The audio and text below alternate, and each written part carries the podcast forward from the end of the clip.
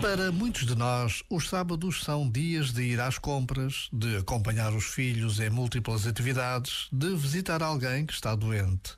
E queixamo-nos com frequência de tantas tarefas num dia que devia ser de descanso. Mas precisamos de não esquecer o privilégio que é poder ir às compras, andar com os filhos para trás e para diante, ou até mesmo ter um pai, uma avó, um tio para visitar. Temos de saber dar graças a Deus por tudo o que temos, seja pouco ou muito. A gratidão é um verdadeiro tesouro. Já agora, vale a pena pensar nisto.